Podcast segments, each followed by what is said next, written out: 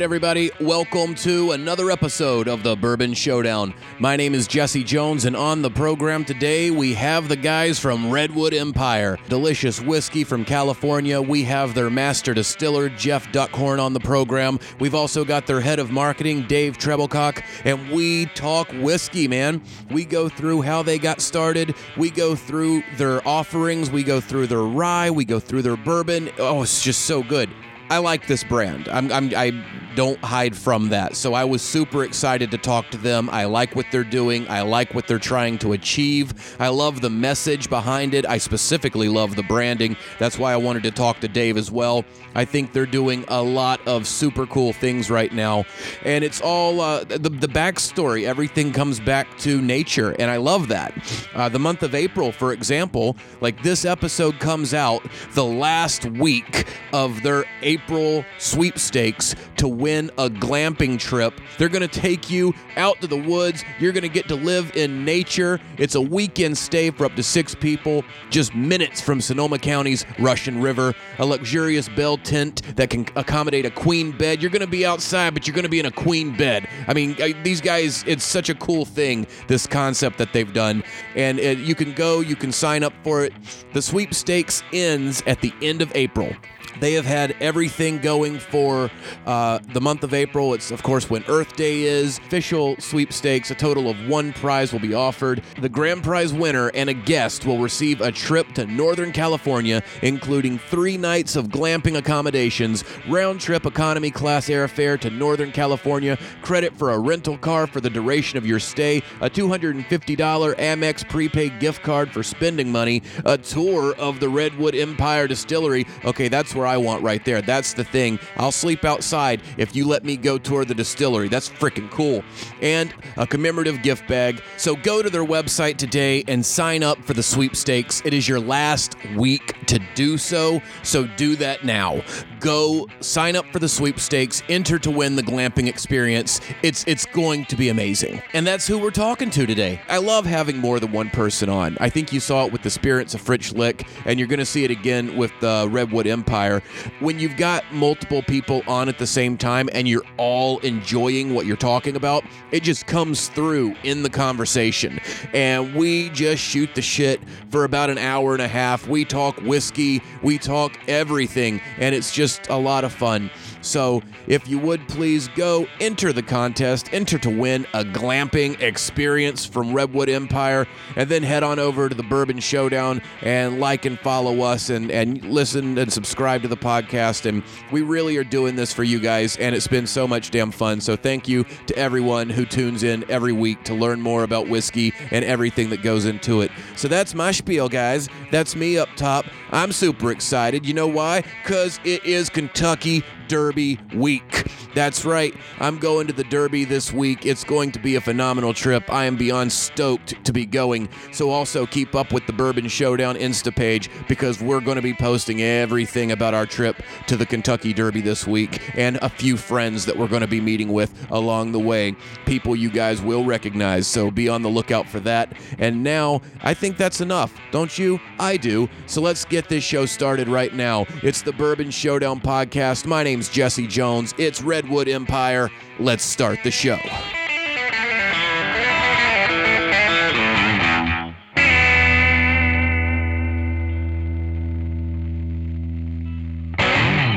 Thank you guys so much for being here today.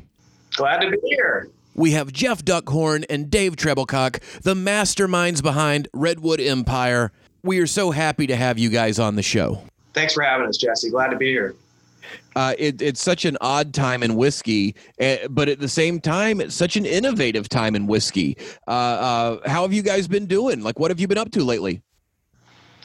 Um, quite a bit, actually. Uh, considering the world and the state we're in right now, uh, we, are continuing to just crank away and, and lay down as much whiskey as we can, and that's all so far so good. Well, you're doing good work. I can tell you that. Uh, the the number of people that we had, just like, dude, you got to get Redwood Empire in, and you know it's good if they call you dude while they're saying it. Like like like if a if a 50 year old man goes, dude, it's good. You better believe it's good because he just went out of his generation to tell you so.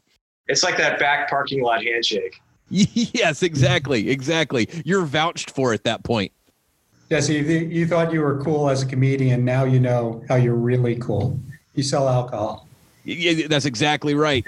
Uh, that is a thousand percent true. To tell you the truth, um, comedy is sort of like the third tier of cool. I think first is rock star, and and no comic is ever going to be as cool as a rock star because they can do the same thing over and over every night and get every every fan in the world to scream their name. And a comic has to go out and tell the same joke different ways, or else everybody's going to be like, "I've heard that before.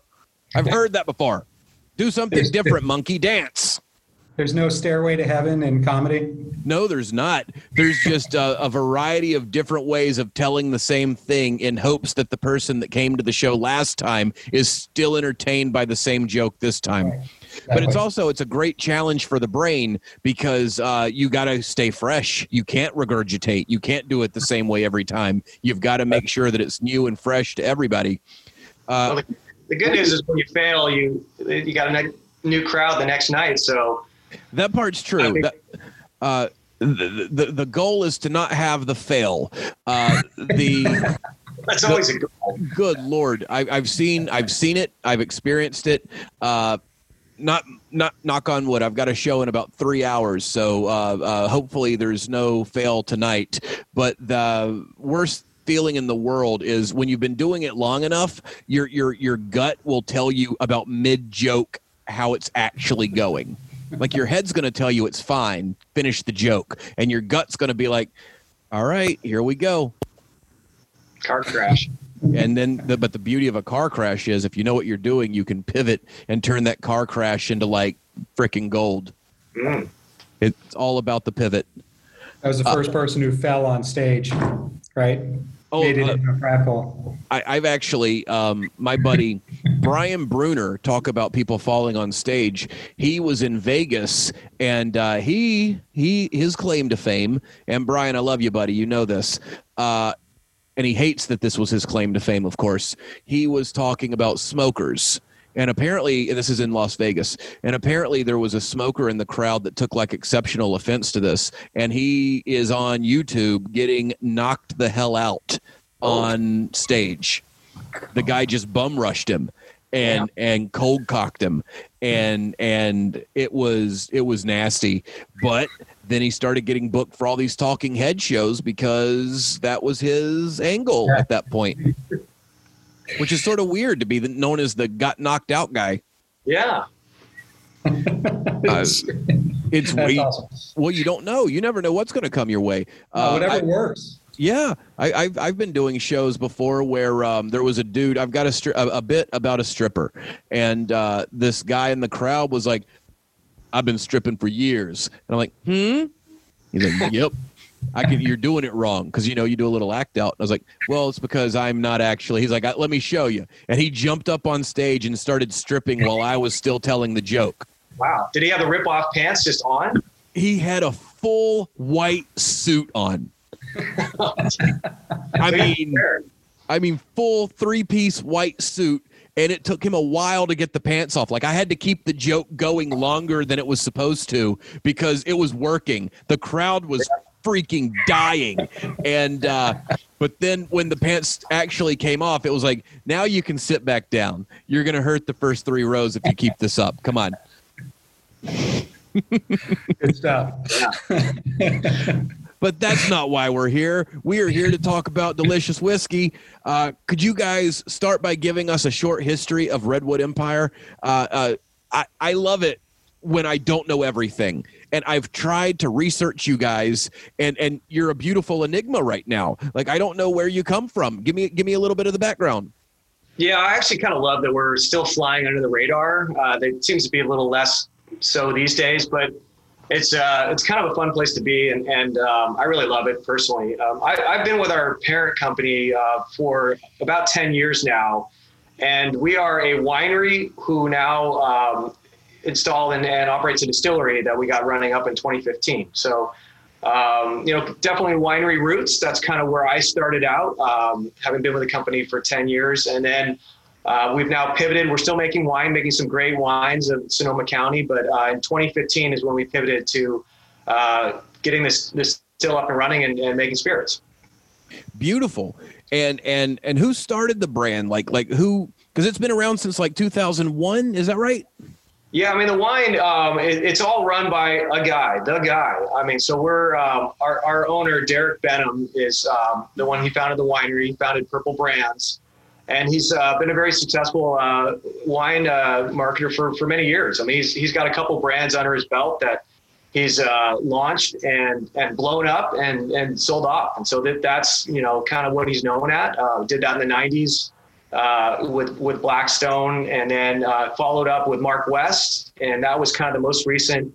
Wait, wait, wait, wait, wait, wait, wait, Mark West. That's you guys, or that's Purple Brands? That's Purple, yeah. That's it was until oh, that's, 2012. That, that's when, uh, awesome. Uh, when it was sold to Constellation, yeah.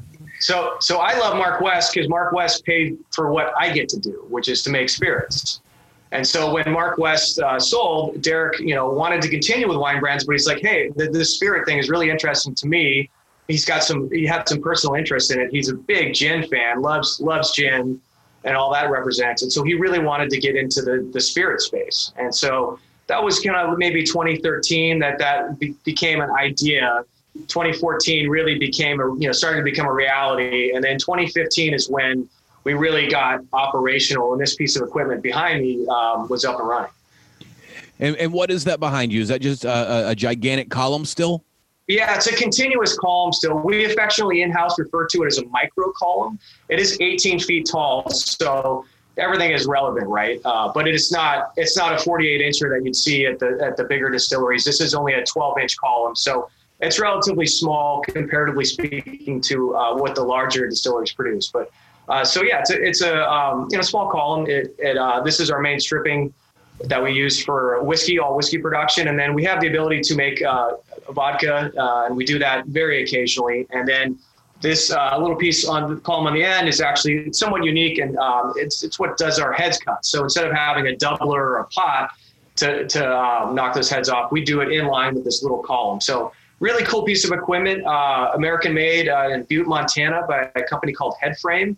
And uh, the guy behind it, really kind of this mad scientist that came from the ethanol refining business and had enough of that and loved loved booze, loved spirits, loved whiskey, and said, "Hey, I think I can make something that will work for this this upcoming craft industry." And uh, we didn't really know a whole lot, uh, to be honest, what we were doing coming from the wine side. And we're out looking for something kind of cool and interesting, and we're decided on pot versus column and talked a lot with uh, John, and he really sold us on this. And I, I, can say six years later, I mean, it, is, it has been a great uh, still to run. We have a lot of fun on it still, and we're running it right now, actually. Um, and it's been really a, a great workhorse for us. Well, it's a beautiful thing coming from wine because the longer the craft whiskey boom is going, the more it seems to be geared towards that wine mentality. Like, I, I love the fact that so many people right now are putting out spirits that you're only going to get this barrel from this year. Like, you're not going to be able to get a 2020 barrel pick and it, and it be the same next year as you do for this year. You know what I mean?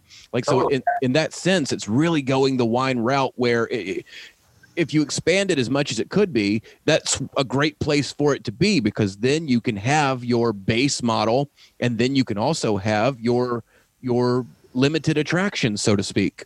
There's some great synergies that that happen in both worlds, and, and it's back and forth too. Uh, we some of our whiskey barrels, um, their their their final and future home ends up being uh, for for a wine finish, you know, a whiskey finished wine, and we've got several of those out right now. So there's a lot of great synergy happening in between the uh, the two companies, and it's fun. I mean, it's really fun to have winemakers on site. They have phenomenal palates. Uh, like I said, I'm in the winemaker's office right now. It was my office was kind of loud, uh, and and he uh, Joe's knows the nose. And so whenever I'm working on a blender, I have something going on, like I, I go to him first. I'm like, hey, dude, smell this thing. Like, what do you think?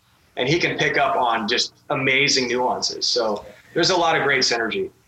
I love that, and and the fact that you're able to take that palette and and let someone else's, because you're right. The the training that goes into the wine palette eh, has historically it, it's better chronicled than the whiskey palette. Not to say that the whiskey palette isn't as equally refined, but there is like that history of the wine taster's palette that goes back all the way. That's why you have like certifications for that Grand Sommelier title. You know. Totally. Yeah. And my Joe's background, you know, he's got a ton of viticulture background, went to college for it. I have an economics degree. And, and, and, came from a finance background. And now I'm making spirits for a living. So it's a little different path, but hey, we, you know, you get where you get. And that's what I wanted to talk to you about. You were originally an accountant, weren't you? Yeah, that's actually why I was hired on at Purple to be. And I spent my first four years here as a cost accountant, general ledger accountant. Uh, as Derek, our owner, will tell you, I was I was pale faced in the back, no light, bent over a keyboard, couple monitors, you know, staring at spreadsheets all day. Um, and that's that's how I started. That's kind of what I've done most of my career because you get out of school and you got to get a job, and uh-huh. there's always a need for for finance and accounting. And so uh, that's kind of what I fell into uh, and I've been you know doing for the last you know 15, 20 years, we'll call it. But I mean, that's that's not my passion. That's just you know you have your passion and you have your your job. And, and sometimes they don't align um, and they didn't really align and that was fine. I mean i had you know young family and, and other things i had to, to, to take care of and support. Uh, but I, I personally feel that at heart i am a maker and i always have been. I mean going back to before i could legally drink beer i was making beer in the garage with friends and always experimenting with stuff and i just i like to tinker on whatever it is whether it's alcohol or, or kombucha or a big bread maker, you know, from natural yeast. Or also, I've got a big garden in the back that I'm constantly uh, grafting and tinkering and cutting stuff and moving stuff and growing stuff. And so I just, I, I, especially when you're staring at spreadsheets all day, you need another outlet. And of so course. That was, my, that was my outlet, and it's always been my outlet is to, is to get outside and, and, and get get dirty and make stuff. And what grows for you in in California? Like I, I'm very similar in that uh, North Carolina uh, it's a very specific crop that I can bring in. But I did. I, I as soon as the uh, pandemic started, I started like I took over half of the backyard and converted it into a full, pretty totally. massive garden. Totally. Uh, what What are you growing out there? I mean, we're we're really fortunate here, especially in West Sonoma County. Uh, we do get frost, but it's pretty delicate frost. You know, maybe half a dozen days a year below 30. So there's a lot we can grow. Uh, I, I, take a lot of pride in my citrus. So um, we, I have Meyer lemons, I have Buddha's hand, I have oh. Mandarin limes, I have you know a couple different kinds of limes. Uh, so I have a ton of citrus growing. And then all the orchard fruits, the apples, the pears, uh, Asian pears are a big fan of those. So, you know, I've got all that going. I've got uh, Fuji persimmons. Uh, they're super, uh, super yummy. So, you know, a lot of that stuff. And then, yeah, the seasonal stuff. I mean, tomatoes, obviously. Like you can never Always. have like tomato, basil, mozzarella. Like that's a staple around the house in the summer. You you have to. You you can't yeah. not. Uh, North Carolina, it can be hard to do citrus just because it doesn't it, it doesn't sustain that hot weather long enough for it to grow. Right. Uh, I, I had recently, and, and again, I, I don't know if, if I'm at the point now where it's just anything that tastes interesting or anything that has a dimension to it, I will I will get on board with. I had a a pear brandy recently. Yeah. And dude. it was freaking phenomenal. Pear brand. We have a we have an orchard that's a quarter mile up the road, and this guy um, grows Asian pears. So it's kind of a hybrid between an apple and a pear. They're round like an apple. They have more of a pear, pear taste to them. They're beautiful. He sells them to all the local grocery stores for like you know, a couple dollars an Asian pear, but he has all of his seconds that are not attractive looking. And so uh, for several years, uh, we brought in uh, the, the juice of that and fermented, distilled, and the eau de vie, the, the, the clear spirit coming off the still was just, it was like eating a fresh pear. It was amazing. And then we have a lot of that in barrel now. We're super excited to see where that's going to go. So yeah, man, there's a lot of fun stuff happening right now. When when that happens, let me know because that is that that is my jam right now. Yeah. Uh, we went to go see my wife's family in Germany a couple years ago, oh, yeah. and good Kurt, lord, yeah, right? Yeah, it, got, they have all that stuff going. Yeah, and, and, and Americans, we can be kind of. um I, I, don't know what's the what's the I, I don't mean anything bad by it when I say yeah. it, but we like what we like and and we kind of make our opinion on what we like and we we can be kind of restrictive to how we expand from that. Sure. Uh, and, and i was the same way when i got there because the only schnapps i'd ever had was our schnapps. Right. The schnapps Yes, the pure sugar schnapps. And then you go over there and you're drinking brandy and schnapps, and it's all so clean and yeah. crisp, and the flavor profiles are just like out of this world. It, it was a game changer. Love it. Yeah. So you are positioned in Northern California. We were just talking about that with the weather uh, and the and the planting. Um, we talked about how you got from wine to spirits.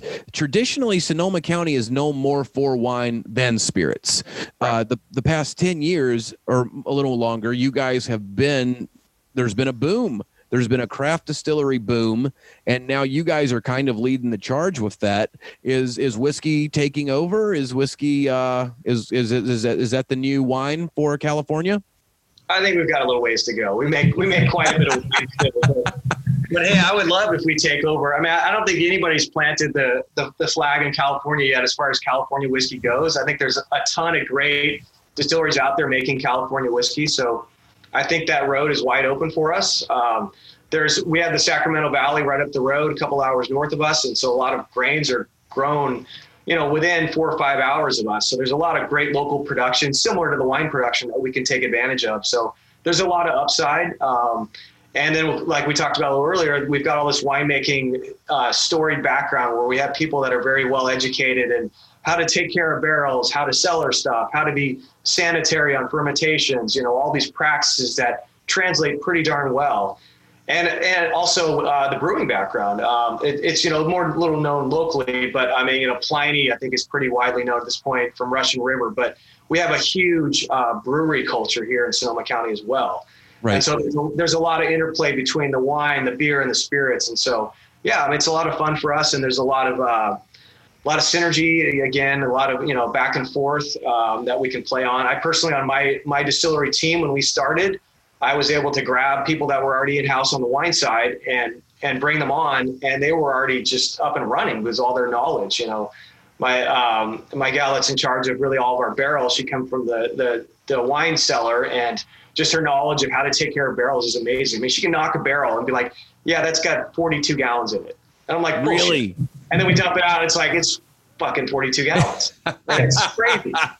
And you That's can't awesome. with, barrels, with a barrel of liquid, you have really no idea what's in it. I, I still don't know, but because you, you can't really gauge those successfully. I mean, they make you know kind of graduated sticks you can stick in or whatever, but barrels are kind of this unique natural thing where every single barrel is a slightly different volume, even if it's made on the same assembly line right before or after the barrel behind it. So while our whiskey barrels we buy are 53 gallons, they vary anywhere from 52 to 54. Uh, so th- th- you know, there's a lot of variability there. But yeah, she's a wizard. So it's really nice to have these people in house um, that have this this background that really uh, helps us. Of course. I mean, every every leg up you can get in this business, right? Because time is money, especially when you're if you do it the wrong way, you then sit on it for so long that if it doesn't come out the way you want it to, that's you, you got to be efficient that that was probably the hardest thing to sell our owner on was this this concept of time and aging right. because unlike the wine world where you have uh, you have a you have a you have a plateau to that and then you, you got to get that stuff out of barrel and it's not going to get any better um, whiskey there's there's really no plateau i mean I, we can argue like you know 15 years i don't know somewhere around there it's, it's really climate controlled based on where you're at but it's it's well over a decade and so it was a little challenging for us to convince our owner that we're going to lay down all this capital and kind of forget about it for quite a while. And don't worry, it'll be okay. And It's actually going to appreciate. And if anything ever went wrong, it actually has a ton more value than what we put into it.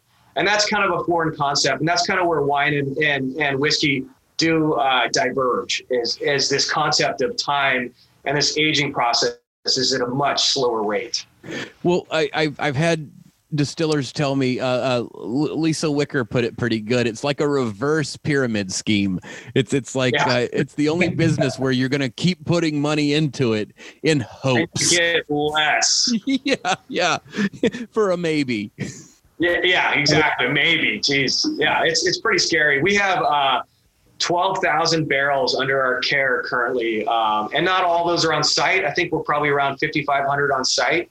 Um, and um, it's a lot of barrels. I mean, it's, it's a little daunting, and, and there's a lot of a lot of money uh, tied up in those barrels. But it's pretty damn cool that we have the opportunity to do that, and I think that sets us apart from a lot of our competition. In that we're we're thinking a little bit more uh, long game on this. Yep, I, that was I was literally about to say that because you guys are out of the gate producing your own juice. You're you're you're doing it yourself, and you're doing it in a climate that is known to the country, but not necessarily for spirits.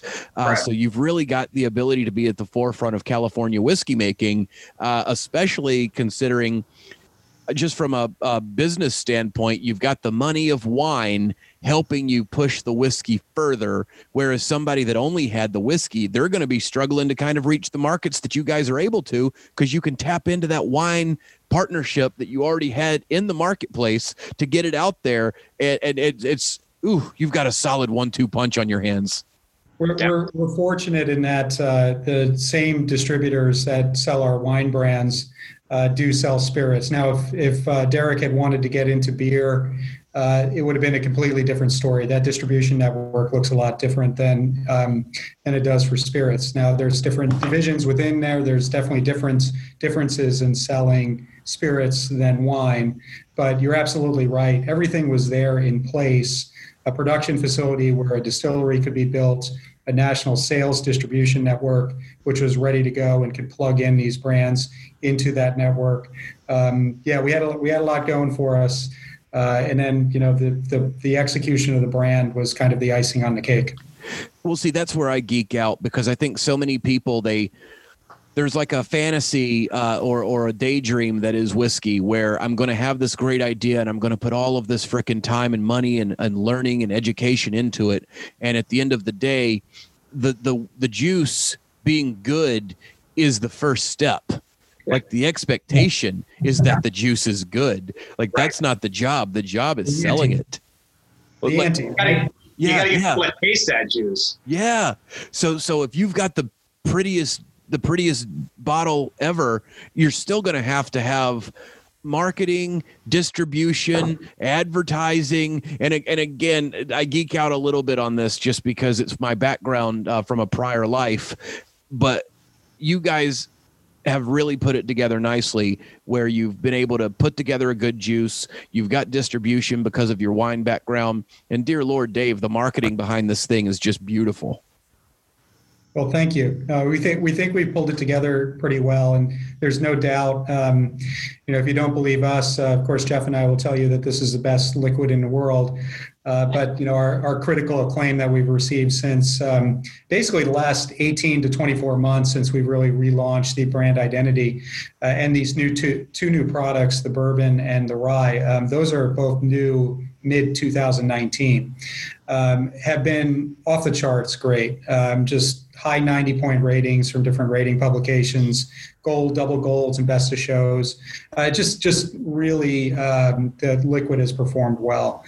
Uh, and then, you know, the branding, yeah, we can we can get all into that too. Um, we think that's really hit it's, the mark with consumers and it's kick ass. It's something different. It makes uh, my job a hell of a lot easier uh, when at the end of the day, what I'm making is going in this package. So it's it's it is really nice because I can make great juice all day long. And if it's in a brown bag, you know, that's not going to work in today's world. That's exactly right.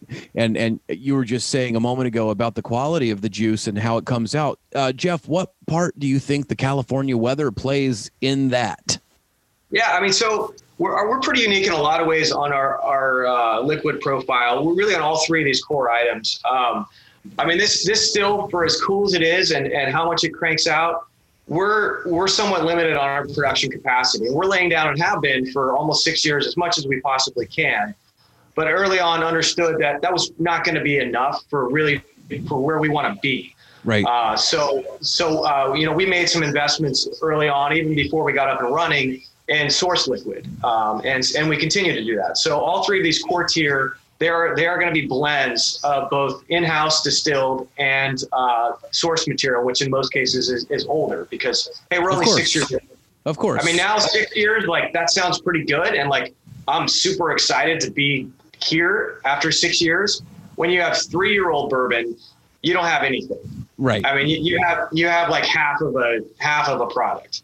So, uh, so we made some decisions early on, and and really, really fortunate that that uh, Derek allowed us to go out and aggressively buy a lot of you know Indiana, Kentucky, Tennessee liquid uh, to, to really make the best possible blend that we could. And so I spent a lot of my time, uh, you know, working on these blends. And and um, we are, you know, again, a, a, blend of all three of these of in-house and source distillate. Which, and I think people are probably tired of hearing me say it. I don't think blenders get enough credit in this industry for what they do. Yeah, I mean, I think we're finally getting to a place where people are starting to understand that more. Uh, you look at the wine world and, and like it's just it's a very different concept but for some reason when the craft whiskey boom happened, it was like if it's not 100% made in house, like it's not it's not legit, and that's not where the rest of industry goes. I mean, most no. wine most wineries out there, most big wine brands are not in, made in house. That's just not how things work. I mean, that's a lot of logistical reasons why that doesn't work. Well, and I've never understood why, as an industry, you would limit yourself because the opportunity and the possibilities are limitless, especially right. if you can just open your brain a little bit and and and go, well, okay, this is interesting. Like uh, Canadian, I like. I, I, think it's weird the stigma that people have with Canadian whiskey. Like some yeah. of the best blends that I've tasted in the past six months, they're they've got Canadian uh, in them. Like like yeah, man, all day long and twice on Sunday. There's nothing wrong with that. Don't let your eyes overshadow your tongue. You know what I mean? Totally. Yeah. I mean, so that's kind of our approach when we talk about what our approach is to our whiskeys is we're really all about the blend. We're about making the best possible blend. And I'm not looking for for any one pop. I'm not really looking to blow your your socks off. I want balance. I want you know I want more of a nuance and a subtlety. Um, and Cheers really, to that. That that takes uh, in a lot of cases, you know, having these different components, and especially for us uh, when we were younger, starting out. I mean, I, I took home some of our four-year-old, uh, you know, bourbon that was uh, distilled in fall of '16. I took some home the other night, actually last night, and I was drinking that. And man, I got to tell you, you know, as, as, a distiller, like, there's nothing more exciting than finally seeing the fruits of your labors. They're like, holy shit, this is actually pretty good. Because right, right. the first couple of years of, of whiskey making, it's not good, and none of it's good. Like we, that was a really painful lesson we, we learned early on. It was like, okay, three months, let's taste it. Six months, let's taste it. Nine months, we'll taste it. A year, let's stop tasting it because it tastes like shit. Because it's just young whiskey. There's no there's no cheating time, and it's not good. And so again, really fortunate that we didn't have to play that short game and try to rush a two year old bourbon to market because that just doesn't work. No, and that's that's going to hurt you in the long run because you're going to turn off the consumer at the beginning versus yeah. allowing them to grow with you into that.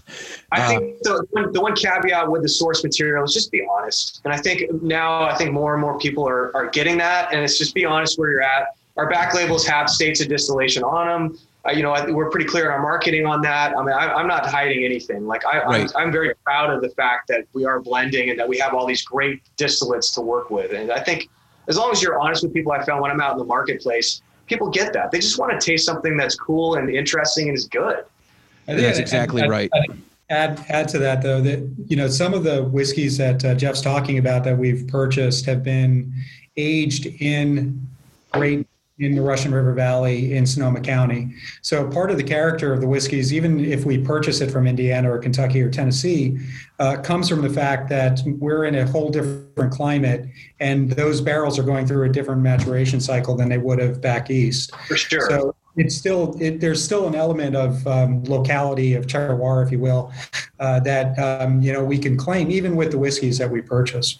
Well, and that's what I wanted to ask you about because you guys have so many microclimates in California that there isn't just an extreme heat and an extreme cold. You guys have a, a variety of variables in between.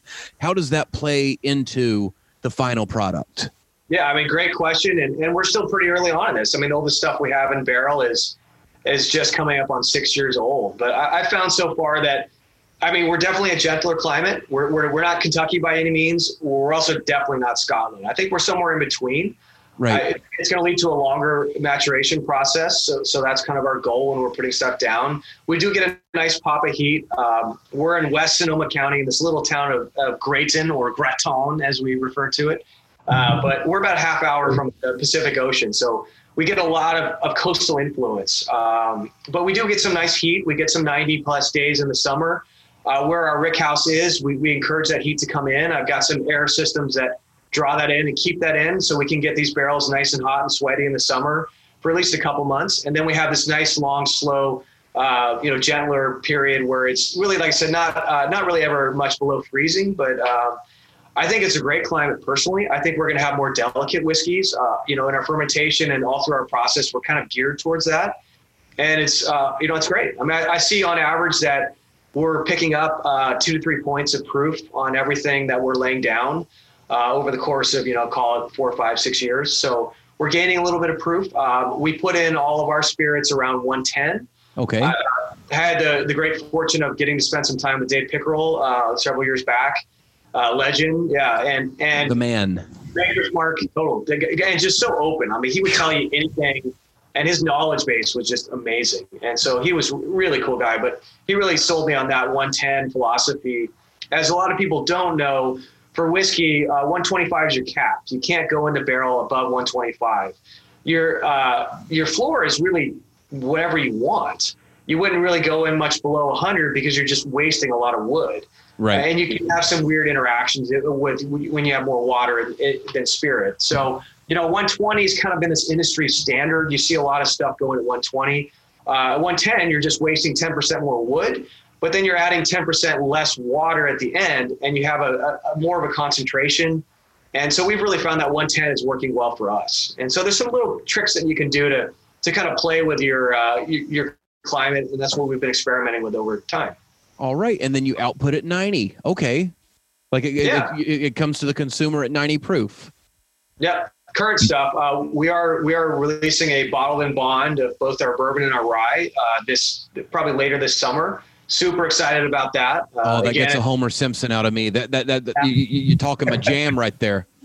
Yeah. Whereas these are blends, very meticulously curated of a lot of different stuff. The bottle and the bond is kind of where the rubber meets the road for, for me and my team because there's Agreed. no hiding. There's no hiding behind a bottle and bond. I mean, that, nope. it is what it is. It's like this is what you did in this six month window five years ago.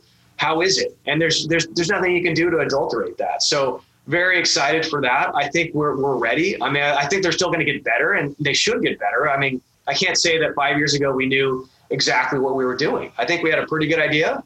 But the stuff we're making now and laying down is going to be exceptional five, six years from now. But it's a really fun work in progress.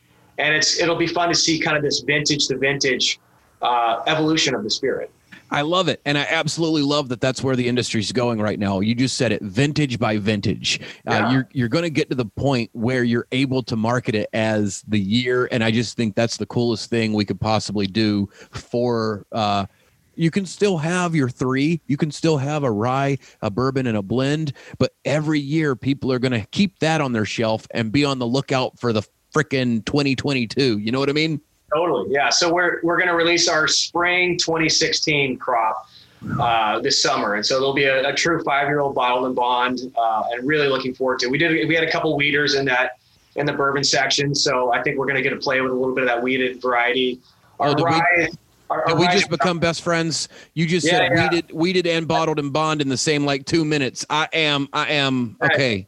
Cool. We'll see if we can get a sample of that. Once we start, we're really going to start the sampling process. We'll get you a get your bottle and get your feedback on it. Oh, that sounds freaking great. That's uh, just just to uh, manage expectations. When Jeff, Jeff says uh, we start selling that in late summer, really that means like September on shelf, September October. So just just you know, just so you know. Most definitely. Uh, when you when you go looking for it, know just know that everybody, because uh, uh, don't get mad if it's not there in August. It, it's it's still in process at that point. And there's not going to be a whole lot of it because we just we weren't uh-huh. making a ton back in, in early 2016, and we need to support our core brands. So of course, this is really going to be a a, a, small to start, um, but I, am super excited. We're all very excited about it. I mean, I think it's going to be a lot of fun. Well, if you look at it, it's it's like um, you've you've now been pregnant for five years. You know what I mean? yeah, and you don't really know what your kid's gonna look like. No, no, that's the scariest part. Yeah. Hopefully, it's your kid. yeah. I remember um, when my first son was born uh, uh, my mother-in-law, who who is here right now. Hello, Lois. Um, she she's visiting us from uh, the beach. Uh, when the kid came out, she she was like, "Oh, there's no doubt that's your kid." And I was like, "What was was there?" You said that as if you were Was there a minute or two where you were worried about? Ah, it's your kid. There, mm, no doubt about that. I'm like, okay, Is that good? Is that a good thing? Nice. You disappointed? mother-in-laws, you nod. You just nod and go, mm-hmm, mm-hmm. Uh, she's awesome though. You were talking gin earlier. She is a gin aficionado. Like you can you can blind. There I'm you gonna, go. I'm gonna plug with my virtual background as best I can. hey, Uh, look at that. Is that go. your is that your guys' gin? That's our gin, and that's so. So our owner loved it so much he put his name on it. So that's uh, Derek Benham. So we love our gin. This is my this is my first baby. We talk about babies. So we launched this in early 2016. Very proud of this. Um, not it's it's a fun gin. So yeah, we love our I- gin here too. I, I love gin. I, I, I- I think people are, I, I think in terms of distillation, gin can come off the line first. But I think as the public's awareness is growing, that gin is one of the next things that you're going to see really blow up because it's already in the middle of blowing up because the nuances that you get with gin are very specific. And, and, Oh. and Lois is so good. You can sit her down with a blind and she can tell you everything in every sip that she's having. Like she's got that palate that's just geared towards it. That's awesome. Yeah, a lot of people are afraid of gin. I mean, I, I'm out on the road a, a lot. Obviously, not recently, but uh, and it's funny. People are they think they hate gin, and it's like, okay, when was the last time you had gin? It was like it was 20 years ago. I got into Grandpa's Beefeater. It was like Yes. that's not yes. that's not gin. That's that's that's a type of gin, but that's there are many other types of gin. And if you look at how bourbon has had its resurgence, that same story is parallel to what's going on with gin right now because everybody had a weird Uh, like this mental picture of what bourbon was from the last time they had it whether it Right. was in college or when they snuck it out of grandpa's shed and and then the the boom happened and everybody was like like that shining light comes down where they taste something amazing for the first time and it went from there and i think gin has the same stigma because everybody has that Pine-Sol memory where they drank frickin' i don't want to i'm not going to say tanqueray but i'm thinking tanqueray uh, everybody had that frickin' bad experience with it back when they were in seventh grade and then they've stayed away from it since then Yeah, I love taking it out, frankly, because the more people I get to taste it, they're like, "Wow, this is actually really good." I'm like, "That's what most gin now tastes like." So get out there, try some different gins. Don't be afraid of it, especially at a bar. Get a cocktail. What do you have to lose? yep that's exactly right it's all of the light it's floral it's delicious You heard Jeff talking about all of the different, um, uh, you know, the, the citrus fruit and uh, other other things that we can grow here in Sonoma County. Uh, the gin is made from 12 different botanicals, and um, Jeff has a very special piece of equipment there uh, for making that gin. It is quite quite a uh, unique and special type of gin, very unlike the Beefeater sort of mold. Um, not there's anything wrong with that, but it's just of a very, course uh, and yeah. and and and I, I I'm not speaking ill. I've had it recently. It is it is it is good, but there's that thing. Your palate wasn't ready for it when you had it. Uh, uh, when you were in seventh Mar- grade, you Martini Friday, four dollar martinis, you know, all day long. It's great. Right, you know, right. nothing wrong with that. Uh, well said well said because there's a place for everything everything out there there's a place for it in your palate you just have to learn yourself and discern for when that time is and and and speaking of the timing uh uh you went from accounting to the distiller. How how did that timing work? Like did you just kind of go in one day and be like you know what? Uh uh uh no. I'm done with the two plus two. I'm ready for the booze plus booze. Now it's kind of a funny story actually. Like our owner really, Derek really didn't know who I was. I mean, I was like I said, an accounting in the back, but I was bringing stuff in. You know, so I was bringing in homebrew and I was bringing in bread, you know, sourdough bread. I was making on the weekends on the pizza stone and all that stuff. And Oh. so he, you know, he was, we was coming into the office back then, and, and he was like, "Who's making this stuff?" And I and I made this I made this Belgian double. And he just got back from a trip to Europe, and he was all on this this this big heavy Belgian kick, and he was like, holy shit, this is pretty good. Like this is because you know you, you hear homebrew and most people are like, yeah, I'll, I'll try it. Uh, right i know. hope it doesn't give me the trots Exactly. Yeah. So he was a little wary and he tried. He's like, what else do you do? And so I kind of planted that seed in his mind that hey, this accountant can maybe do other stuff. And then we were doing the distillery build out, and I was involved in, in the asset management of that, and you know helping to finance and all that stuff.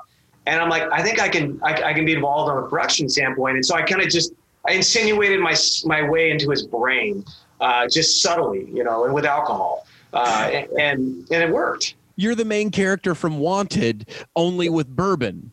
Yeah. like you, you're you're like the sleeper cell that, that Yeah. he, he he woke up and he has directed it towards the industry, and now you're just freaking slinging shit. yeah, it was pretty awesome. And then we had kind of a, a series of, uh, for me, fortunate circumstances where we had hired personnel to come in and run things day one that didn't work out. And he turned to me and was like, "All right, you think you can figure this out?" And I was like, uh, "Hell yeah!" I mean, what, what did I have to lose at that point? I was like 39 years old. I've been doing accounting most of my life. It was like this was a dream. So I was like, I'll figure it out. I mean, you're gonna have to pay to get some some help. I'm gonna need some consulting help, and I'll go out on the road and I'll talk to anybody and everybody and learn as much as I possibly can. But we'll, we'll let's do it. And so that was that was like March of 2015, and I was like, I haven't looked back since. Is that not the coolest part of this industry, though? When you need help, you can go out into the industry and nobody's going to turn you down.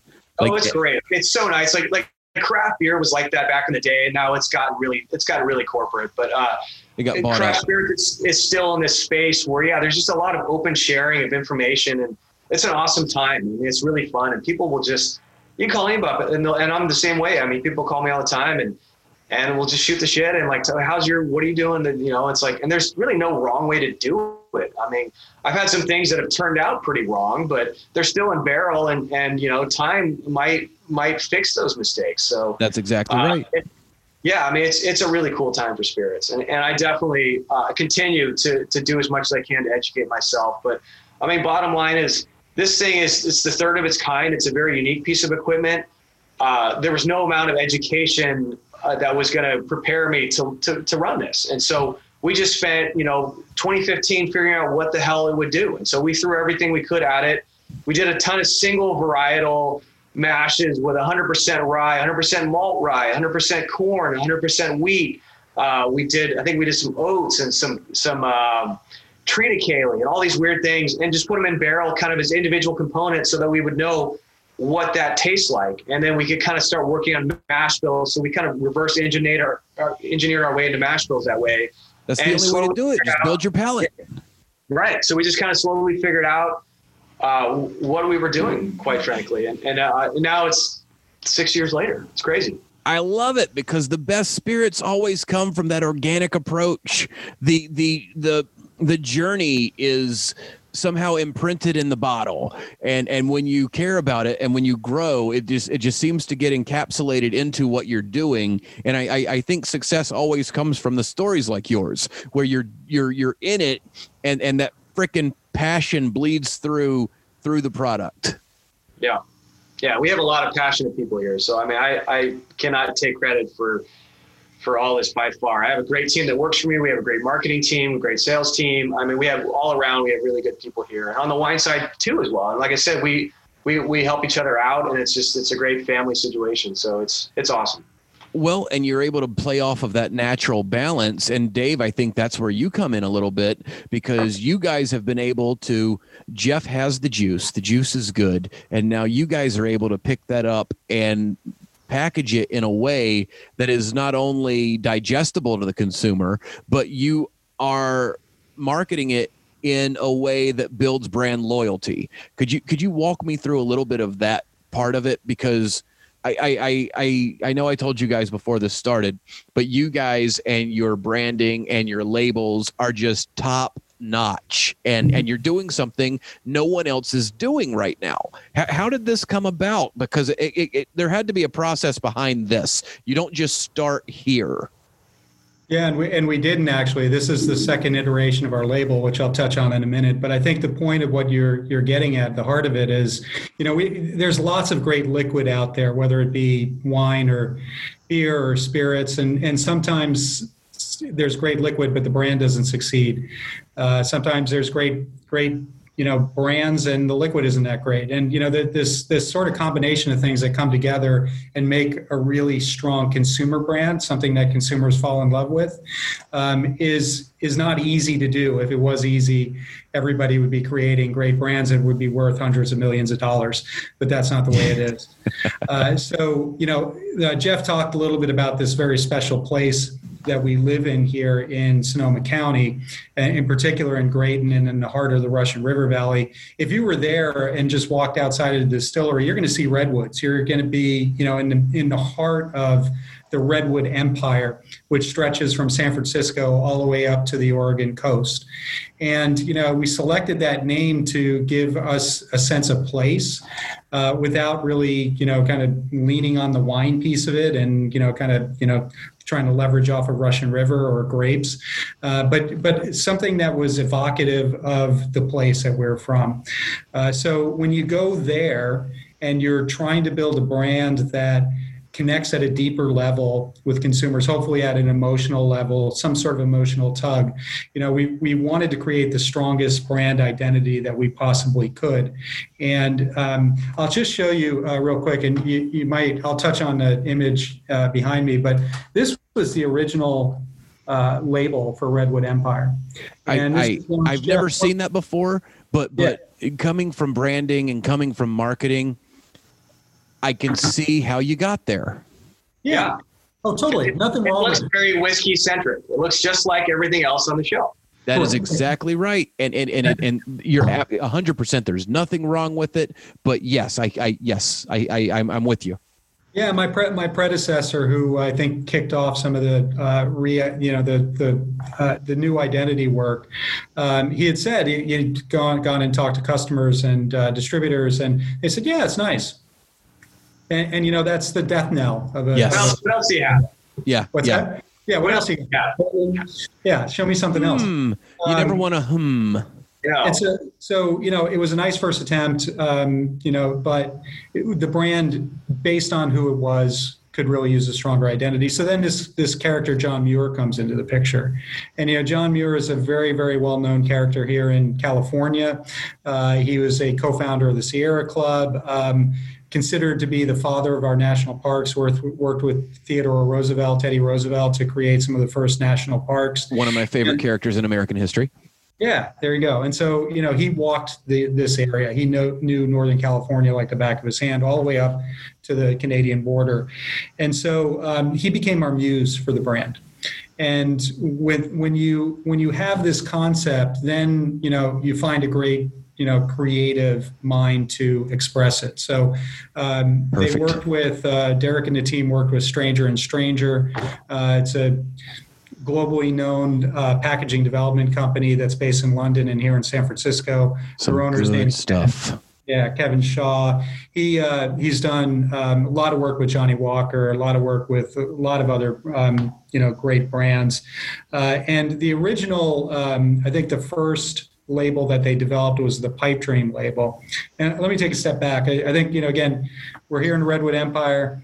You start to talk about John Muir, exactly. You see that pipe dream label. Um, this notion of um, connecting these products to one of the hallmark, the notable trees in the Redwood Empire uh, became part of developing the identity. So, Pipe Dream is the 14th largest tree on the planet. It's 367 feet tall. Uh, it's up in Humboldt uh, County, which is just north of Sonoma County, then, then uh, Mendocino, then Humboldt, about 140, 150 miles north of us. Uh, and, you know, it, it's it just became all right now we have a concept. You know we have these different products. Let's pick these really cool interesting tree names that help tell a story about where we live. Uh, so then you put all that into kevin shaw's hands. Uh, he worked with um, helped develop the first pipe dream label that you that you just showed. And then he worked with a famous illustrator named stephen noble uh, who created the emerald giant uh, label for us, uh, that woodcut, and, as well as the haystack needle. Uh, so that yeah, that's the and that's the Emerald Giant. And so, knowing the background now, they really do play into that almost folksy. Uh, uh, American history, Johnny Appleseed esque uh, branding of, of of the full iconography. Yeah, the Americana craft, arts and crafts movement of mm-hmm. that time of John Muir uh, played into the development of those labels. Absolutely. So you know we've definitely struck a chord there. Um, we've we've we've hit I think an identity that's really super powerful and memorable. I've never come across anybody who had that you know other label reaction like oh yeah it's okay. Everyone is like that's cool.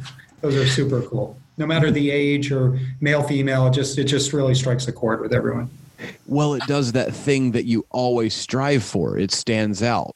If you're yeah. in the liquor store or the, uh, you're looking for a new bottle and there's a hundred labels on the wall and you see this, you see yeah. that awesome. It, eh, are they feathers or are they pine needles? I was yeah. wondering because of the tree if they were pine needles. That's up to you. It's up to the up to the uh, consumer. But regardless, you know what I'm not seeing? I'm not seeing block letters. I'm not seeing like large uh, the previous label that you showed me, which mm-hmm. there's nothing wrong with. That was part of the course for whiskey. But this right. right here, good lord, man, the consumer can completely get behind this because it's not like anything they've seen before. Right. No, absolutely.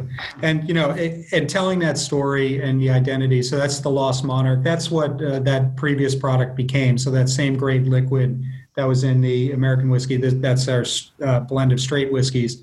That one. Oh, exactly. perfect. So, that, so the blend went into this new, and this right. is just absolutely awesome. Uh, yeah. And, and again, I'm a, I'm a bit of an ad nerd when it comes to this stuff, but just who, who did you say was the artist on this?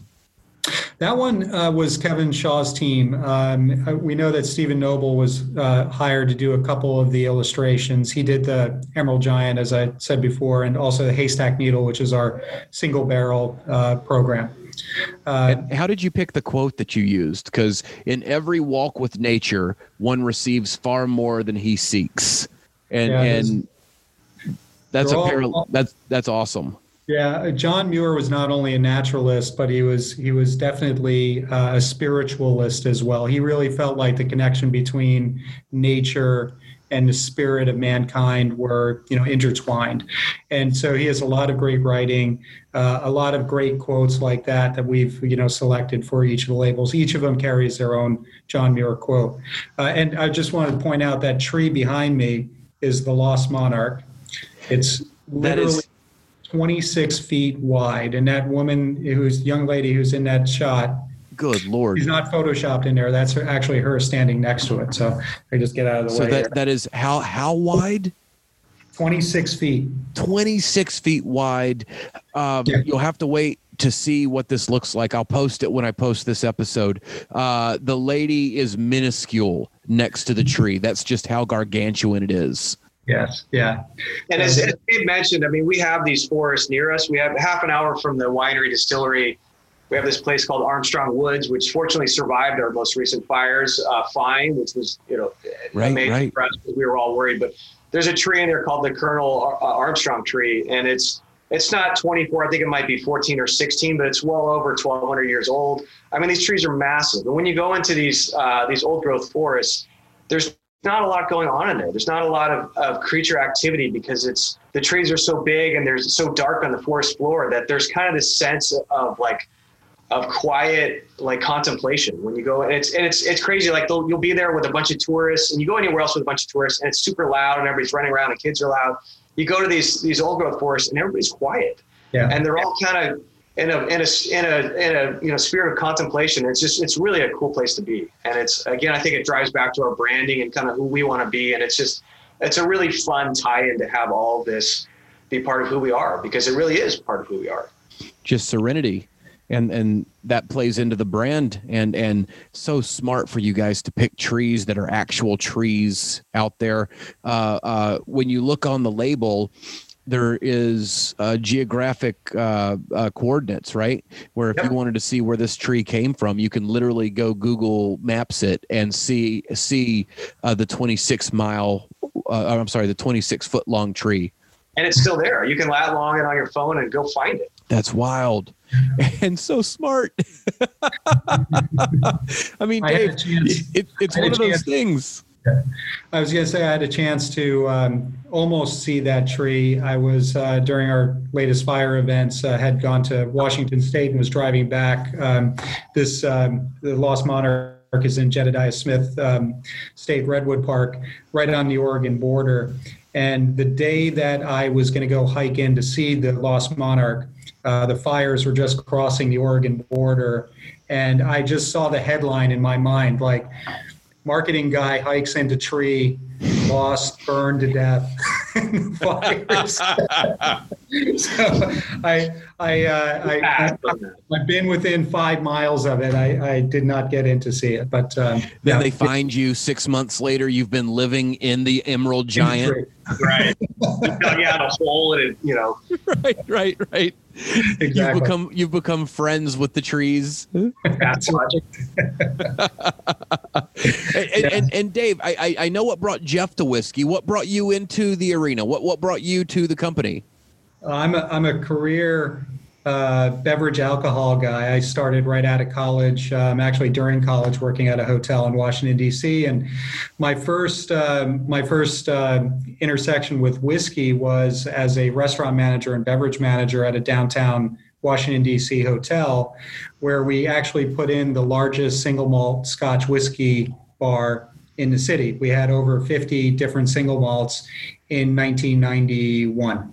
So wow. uh, that was my that was my first uh, you know foray into spirits, and uh, so I, I, I start with a particular love for Scotch whiskey uh, that I brought to this company. What's your brand? Um, well, you know, I, I, did a lot of work on the what they were Schieffelin Somerset now Diageo single malts like Lagavulin and Talisker, um, probably two of my favorites. I love Oban. It's a great blend between Islay and kind of Highland. Um, Talk my uh, language.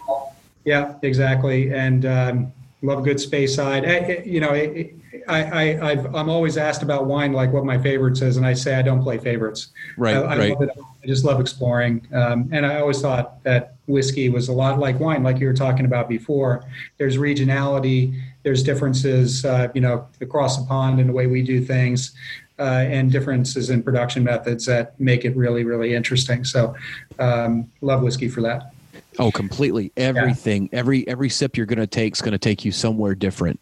Uh, right. I, I was started like you know how most people they'll start with whiskey and it uh, maybe their friends will start them off on like the lower tier and and they'll they'll start with like a a soft 90 proof expression of something that they can handle. My yeah. buddy uh, dan o'hare he knocked the door down and started me with Laphroaig yeah. So my my entry way to, over here. Yeah man. And, and it was it was just one of those things where i absolutely loved it. Yeah. I, I, I had uh, uh, Rob from Maker's Mark. He was like, "Well, did you like it or did you learn to like it?" And it was one of those. I had to think about that for a minute uh, because the only thing I really remembered was it was so new and and it was such a palate explosion that that uh, and, and, it's on tape. Dan was making a documentary that I just happened to to, to be a part of uh, by accident because I was drinking with him. I wasn't part of it. He was the he was the main focus, and uh, he introduces me to Laphroaig, and it's wonderful because uh, my wife's on camera saying to Dan, because I loved it. I absolutely adored it, and you could see like um, um, like a Bugs Bunny cartoon. You could see stars dancing around my forehead, like I'd just been hit in the head. And uh, she says to Dan, "This is going to be a problem one day, and when it is, I'm going to find you." Not a cheap habit. no, no. Especially, especially Scotch whiskey these days. The prices have just gone bonkers. Yeah. Agreed. Agreed. Yeah. Uh, so I, I I love how you guys have brought everything back to nature. I I, I feel like uh, not only is John your muse, but the but the trees and nature in general is the muse for the brand. Uh, uh, tell me about the trees for the future and and how that partnership came about because for what you guys do, it makes perfect sense. Yeah, the uh, Trees for the Future program came about when, again, when we really settled upon this core identity of the brand and what it needed to stand for. And if you're going to work with John Muir as your muse for the brand.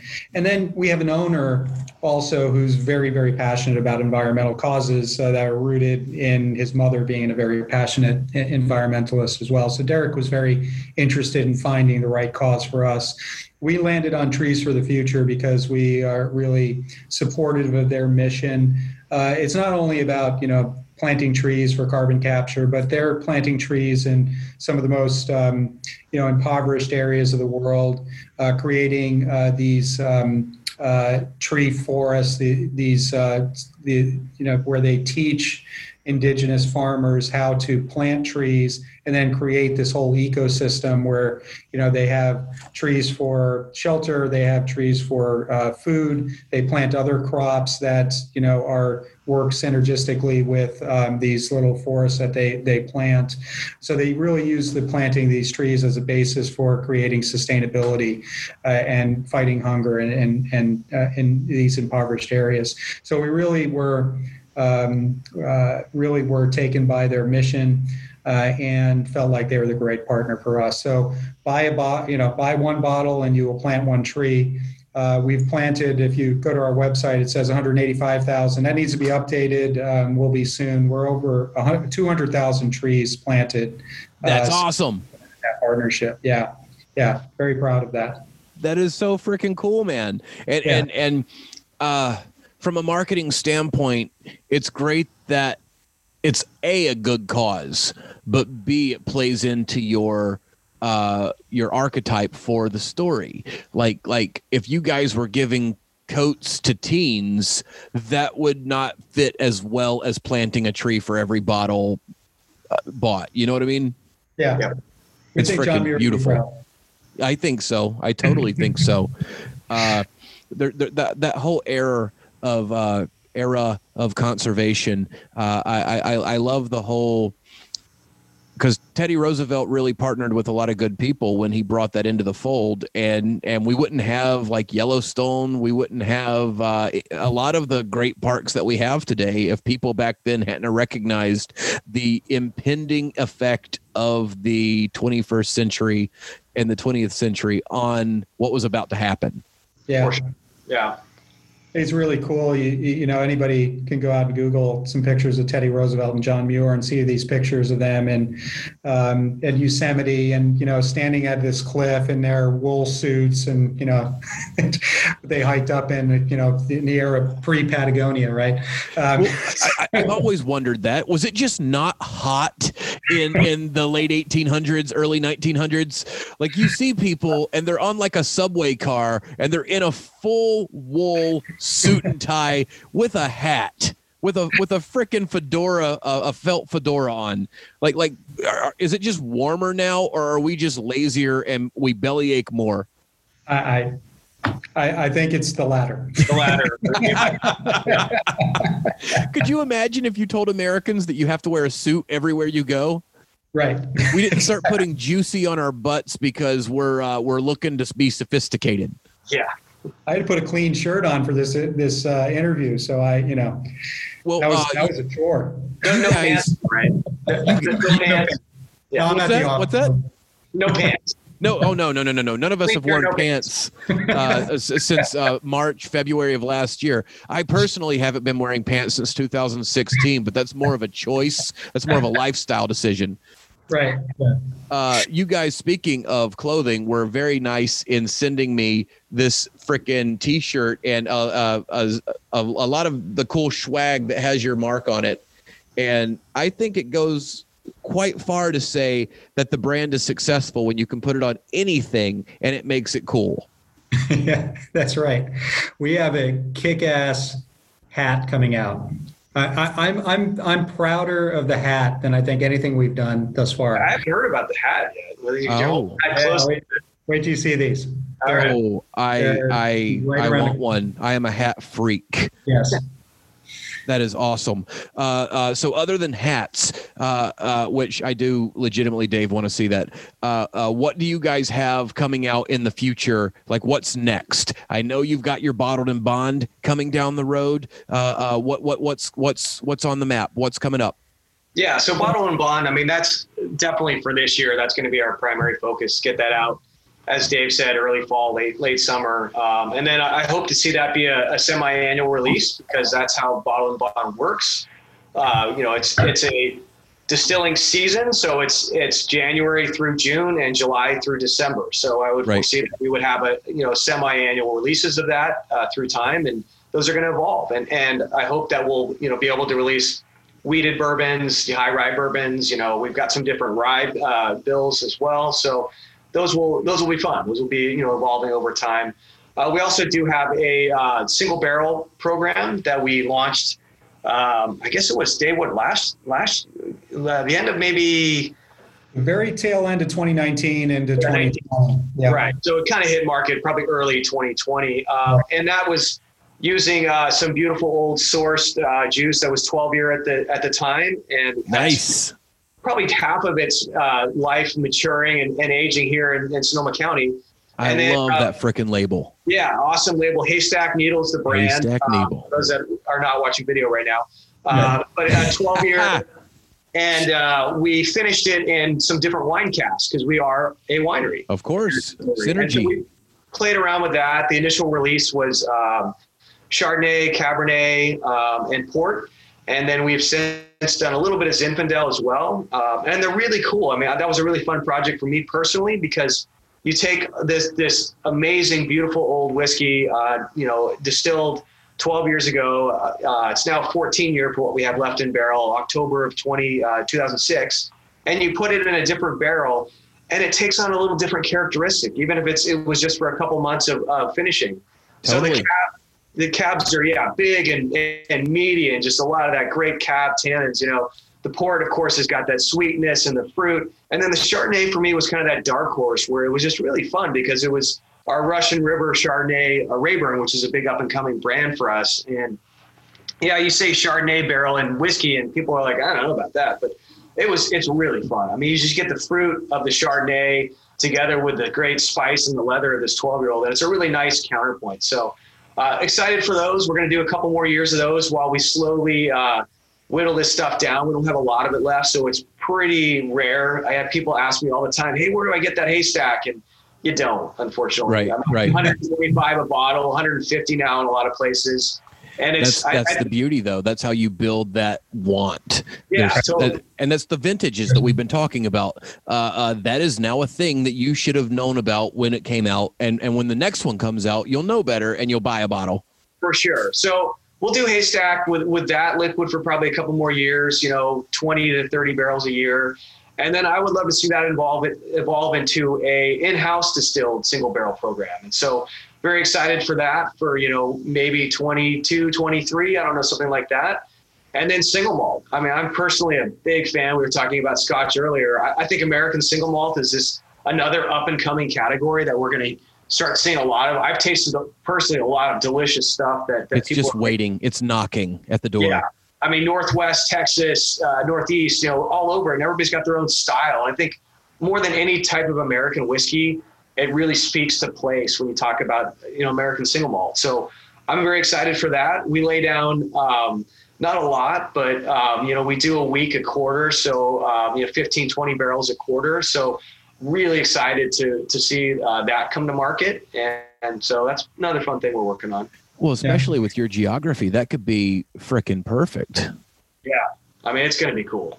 We we actually just finished this week. Um, we we do a couple things with malt. We have a local malt house down the down the road in Alameda, about an hour and a half away. Floor malted, beautiful operation called uh, Ad- Admiral Maltings, and they just make amazing stuff. So uh, we'll do, like I said, uh, a week a quarter of single malt, but then we also do a week a quarter of of a legally rye at like 51 to 55 percent rye, and then the balance of malt.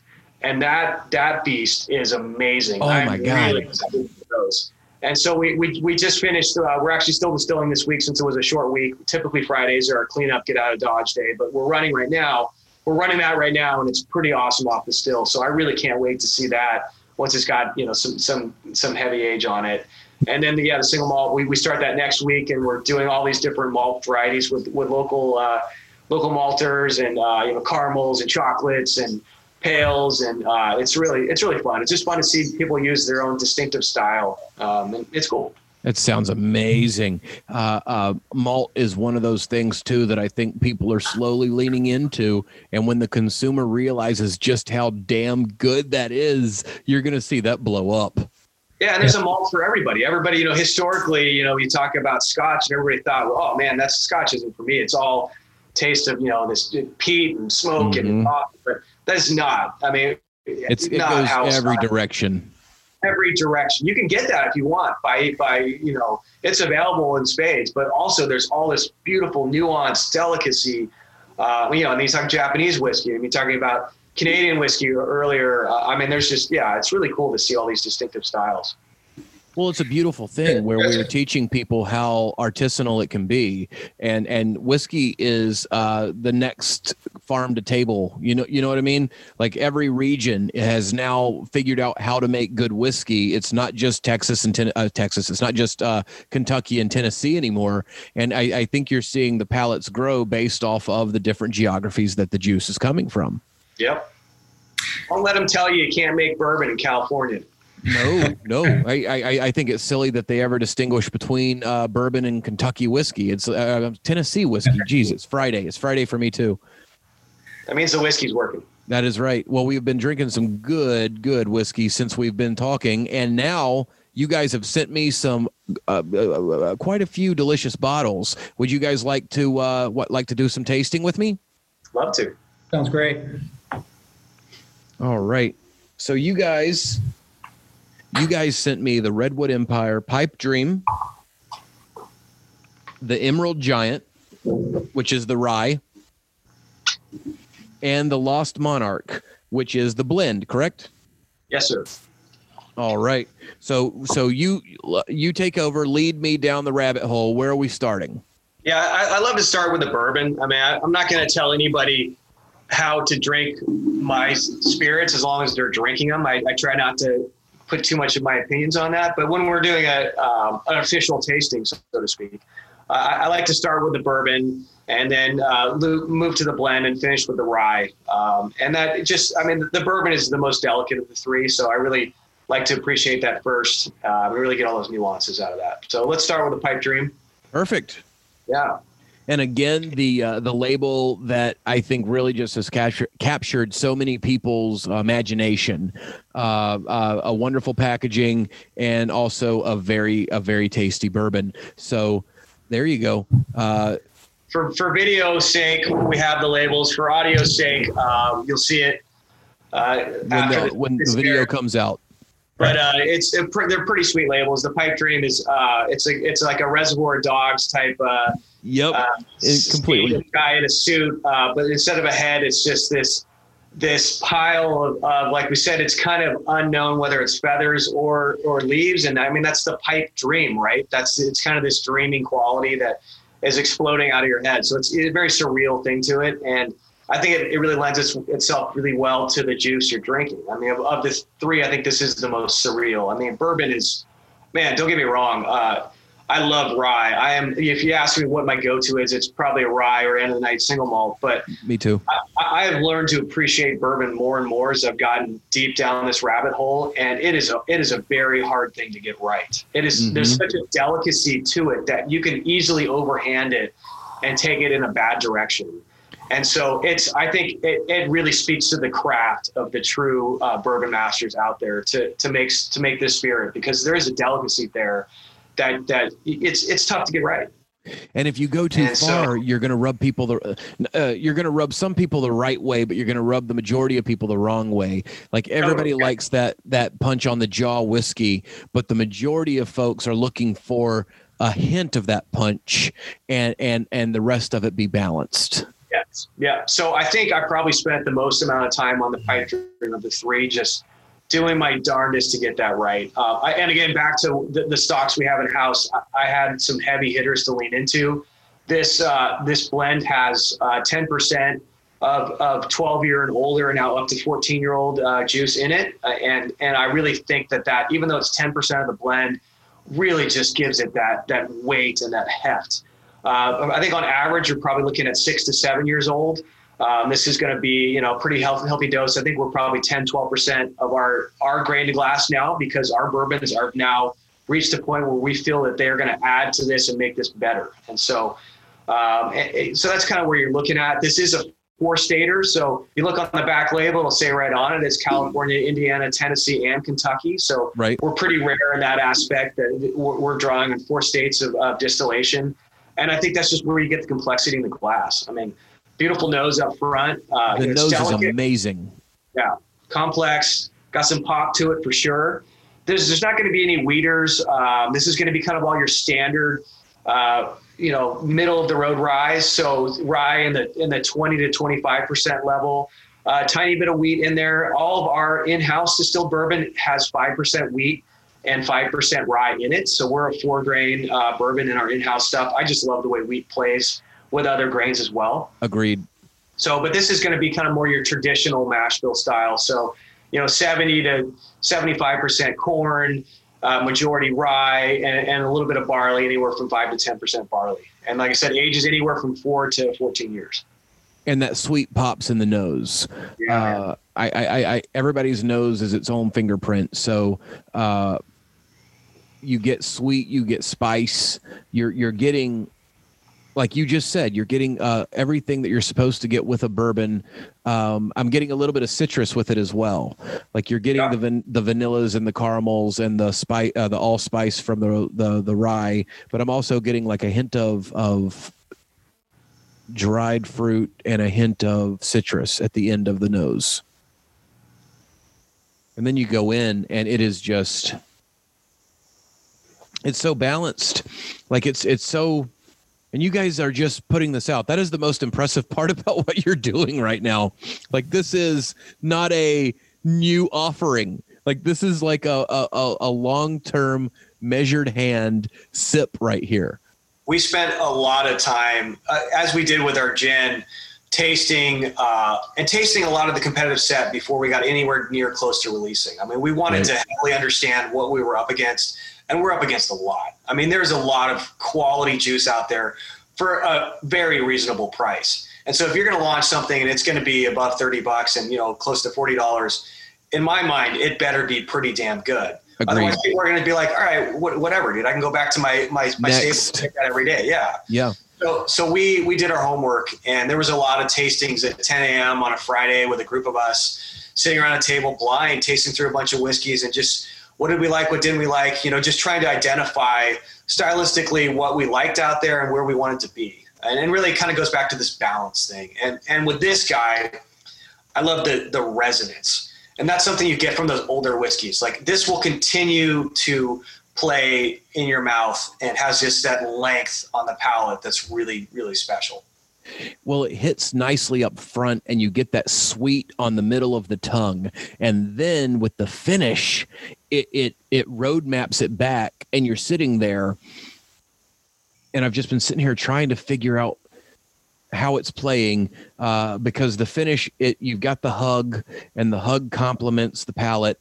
It's like woven together, and then like two minutes later, you get a burst of sweet back on the middle of your tongue like it almost boomerangs. And and when that happens your your mouth feel wants more which yeah. is the best thing you could hope for with a whiskey because your tongue is literally telling the brain um, yes please can i have another? That's more. And yes you can. To everybody to everybody in the liberty south carolina area tonight if the show is not good Redwood Empire. I've got you guys on speed dial. There, there are a couple. You're in good company. If the show goes poorly, I'm gonna speed dial you around eight o'clock tonight and be like, right. "Everybody, meet, meet Jeff, meet Dave. They're the reason." This show went off the rails. Jeff's a stand-up guy. Yeah, he'll, he'll oh, thanks, man. Appreciate it. I'm going to be uh, unavailable at those hours, but thanks. Well, the beauty of eight o'clock here is it's only five o'clock for you guys. Yeah, we're just getting started.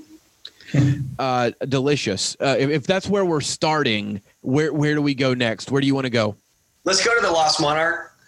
So, I mean, people people always ask me like, "What do you cocktail bourbon with?" And and I, I don't really like to cocktail bourbon. I, I don't know. I mean, I, I don't I don't do a lot of cocktails in general, but but bourbon is like it's it's kind of my beginning of the night. Like I, I want my palate to be you know primed when I'm having bourbon because I really want to. I got the opportunity to go to Kentucky a couple years ago and and sit around and taste a lot of the stuff that you just don't see outside of Kentucky because it's it's some of the bigger names, but it's the stuff that they don't release other than just locally, and it's. Right.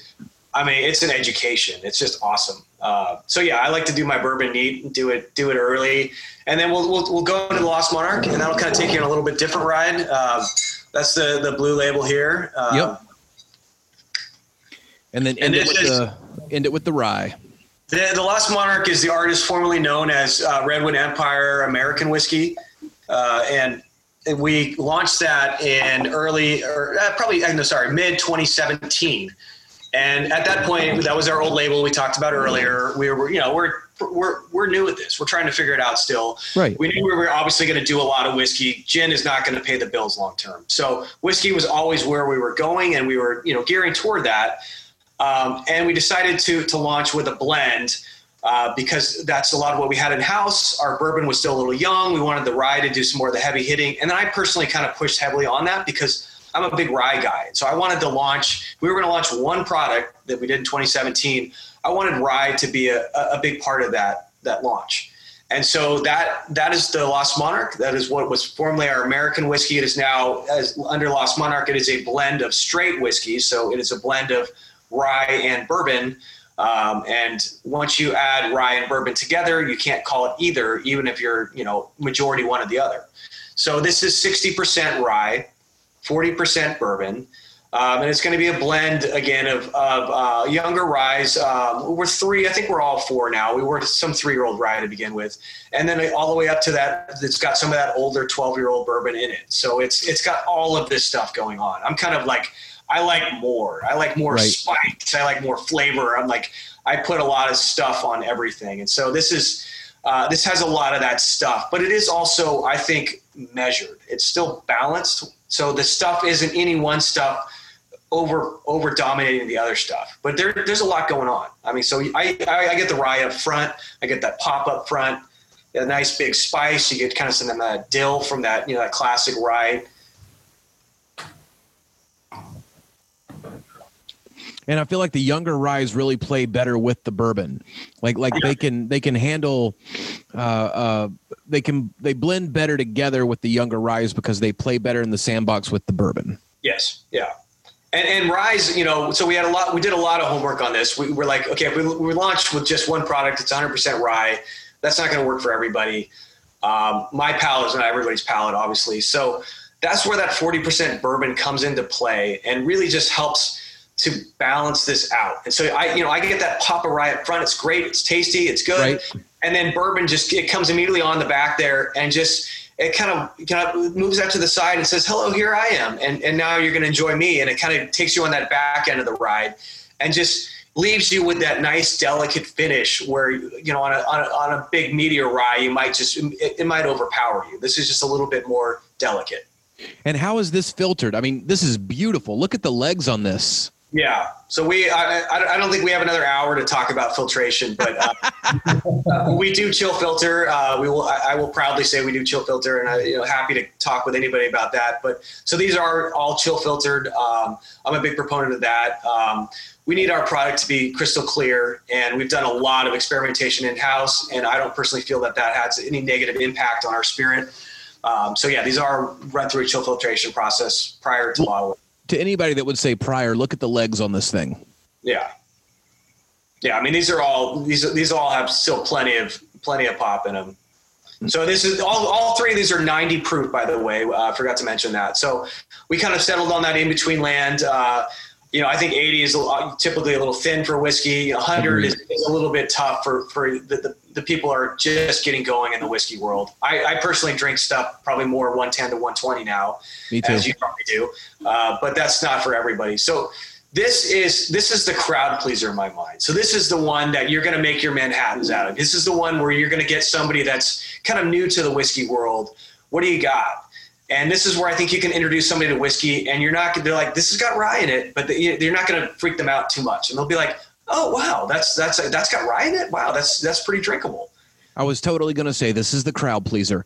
This is Yeah. the one. Um, if I if I like the bourbon a lot. It's very, very good. If I was at a party and people were asking me, hey, what would you recommend right now? I would definitely start with this one because it's got a sweetness to it uh, and then a hint of. I hate descriptors because everybody gets their own thing, but I'm getting tobacco and I'm getting leather and I'm getting sweet.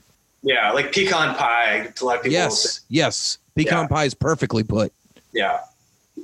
I think this is one of those things where everyone that tries it could agree.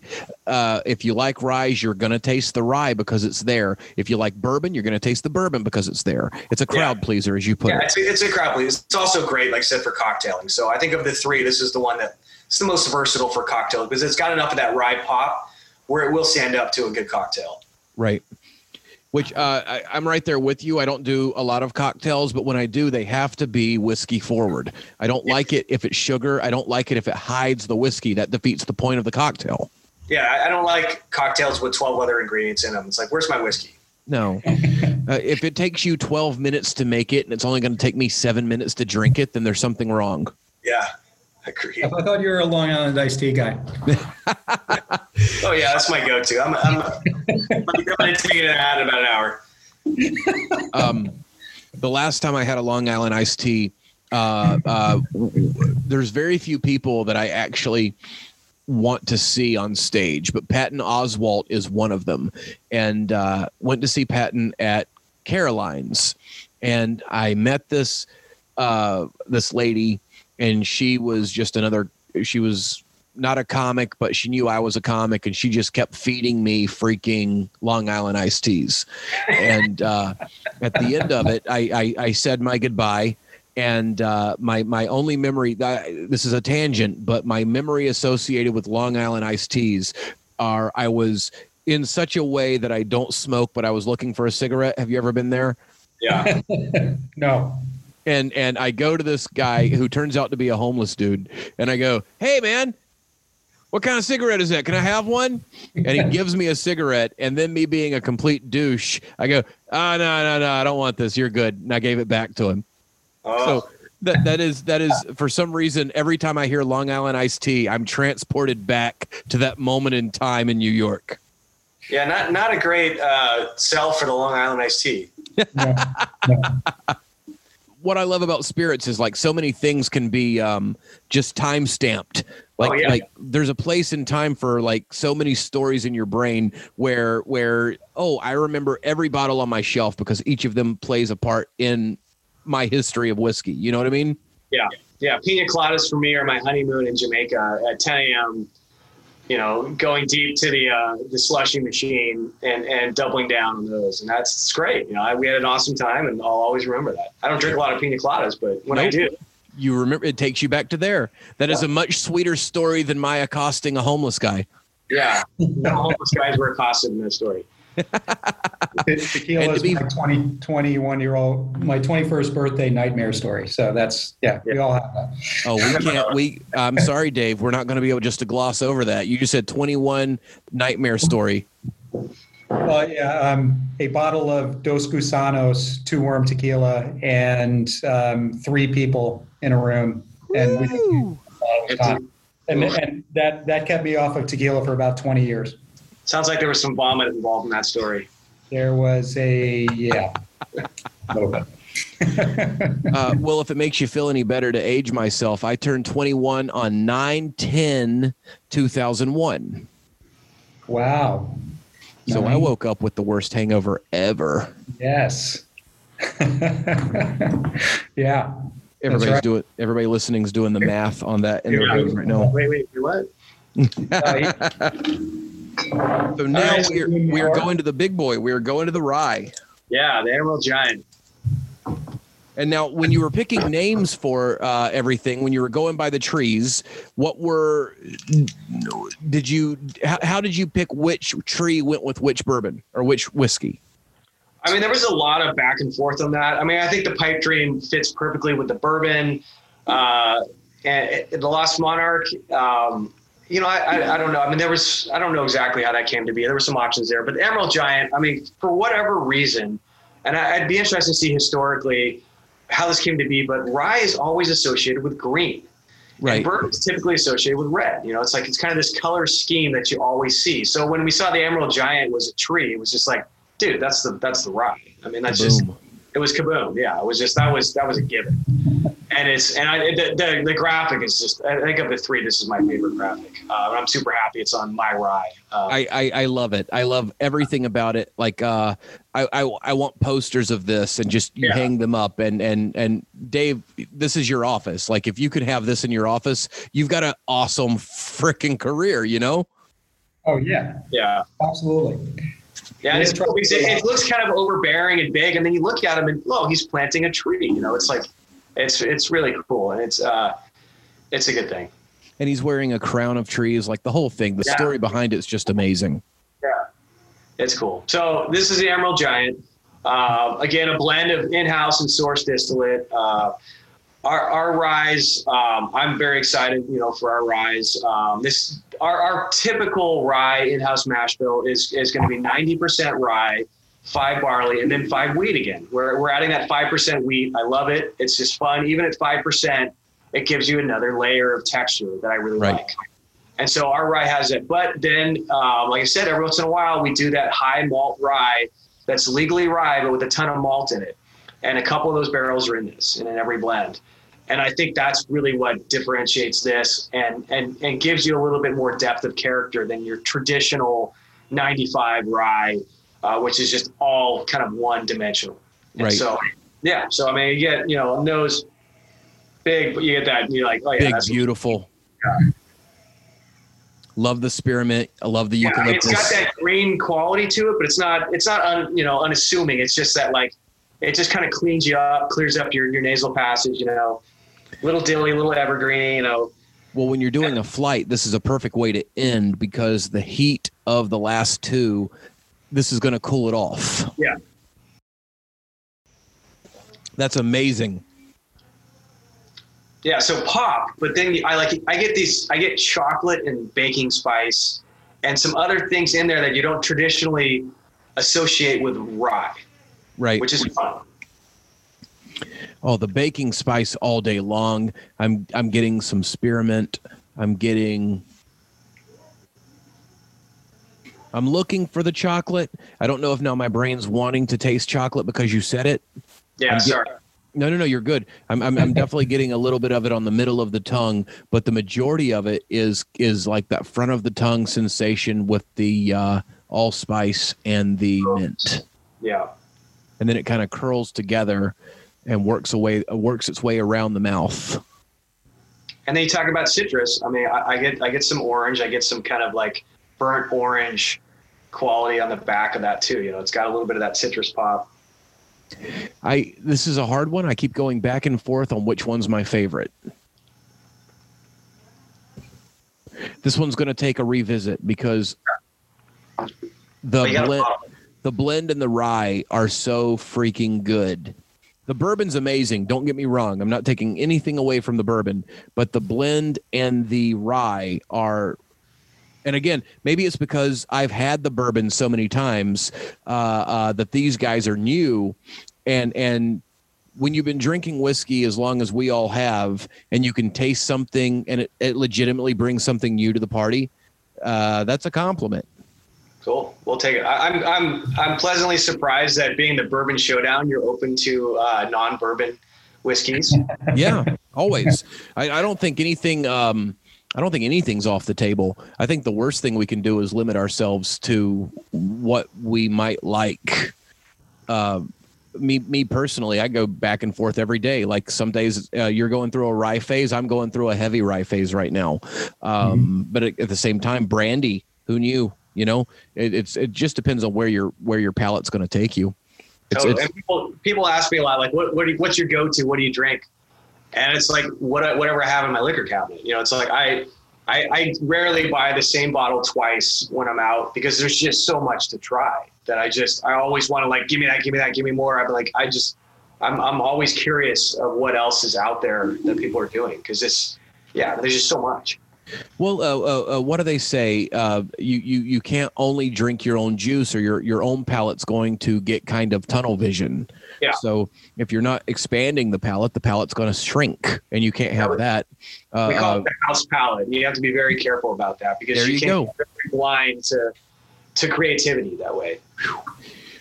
man, these are good guys. This is uh, uh, very impressive considering, and I mean this with love. It drinks with a much older palate than you guys have been around. That is a complete compliment. I'll take it that way. You know what I mean? Like like Yeah. this, it, it- you don't taste new. This tastes like uh, uh, this. All three of these taste like something that's been around long enough to have figured out what they are. And that's the hardest thing in bourbon is to figure out your voice. And I think you guys have figured out your voice not only in the sense of the juice, but the sense of the marketing and the story that goes into it. And kudos. I mean, literally, just hats off. It's very good. Thanks, man. Thank you. Thank you.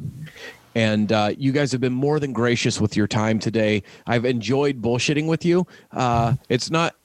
Sometimes you have to stick to the paper, and I love that we were able to go all over the place. Uh, I, I hope you guys have had a good time because I've had a legitimately good time talking with you guys.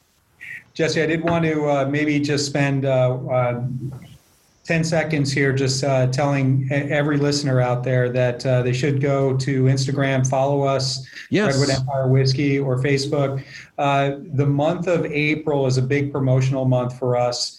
Uh, it is Earth Month for us. It's the month that has Earth Day, Arbor Day, and John Muir's birthday in it. We use it as a way of uh, kind of heaving up our, our um, promotional activity uh, through social media. So we have a whole editorial cal- calendar of great content that we'll uh, be, you know, um, we'll be releasing on a daily basis, 30 days of social media posting, uh, which includes um, time in the distillery, uh, following Jeff and his new head distiller, uh, Lauren Patz, around, uh, who just joined the team, um, and as well as new cocktails and other, um, you know, timely um, uh, content. Uh, we also will be kicking off a national uh, promotion uh, where um, you'll we're, we're running a um, sweepstakes for a to, to win a trip um, to uh, Sonoma County uh, to to do some glamping. Uh, in That's awesome.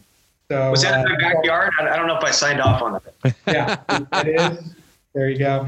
Uh, it it is in our backyard. Um, we're going to be sending people to Auto Camp right there in Forestville, I think it is, or Guerneville. Uh, so just Airstream, uh, Airstreams. yeah, in the airstreams. Exactly right. Yeah. Well, that's So- beautiful. Everybody be on the lookout for that. The month of April, you need to be on every social media channel every day and just be on the lookout for Redwood, Redwood Empire as they've got a lot of cool things coming your way. That's right.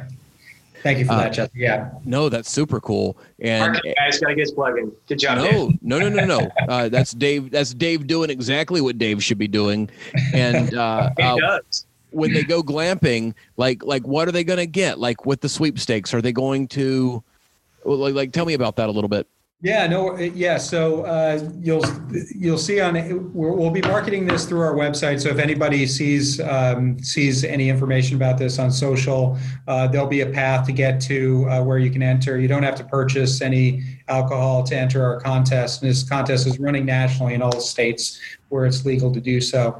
Uh, so uh, there'll be uh, an entry. Um, the contest will run in April and uh, May. And then at the end of May, uh, we'll draw. There'll be one winner who will win in all expenses paid, air airfare, accommodations, $250 worth of spending money while they're here. Uh, it's a $4,500 value, um, you know, trip to uh, Sonoma County here and uh, a glamping experience. So um, That's it's awesome. going to be fantastic. We'll include a trip to the distillery and um, really roll out the red carpet for uh, these folks. Uh, COVID, COVID uh, accommodating. Of course. uh, well, from everything that we've talked about in terms of the serenity of the landscape where you guys are, I, I cannot think of a better freaking way to unwind from everything that's been happening than to spend some time glamping in the Redwood Empire. Right, right. And that's right down the road from that for, that uh, old growth forest I was talking about earlier. So you Strong Woods, that's right. Yeah, I literally can walk there. It's That's that- awesome. Yeah. awesome. You Yeah. guys are so put together when it comes to the entire synergy of your story. Like like that's the perfect that's the perfect way to do that. That so good. Thank you, thank you. Tell Uh, all your friends. I will. I will. I will. I will sing it from the rafters. Uh, and and I always like to ask everybody that comes on the show if if there was a Mount Rushmore of distillers, or let's just say whiskey. If there was a Mount Rushmore of whiskey, it could be blenders, it could be distillers. Uh, who would you put on your Mount Rushmore? That's a Jeff question there.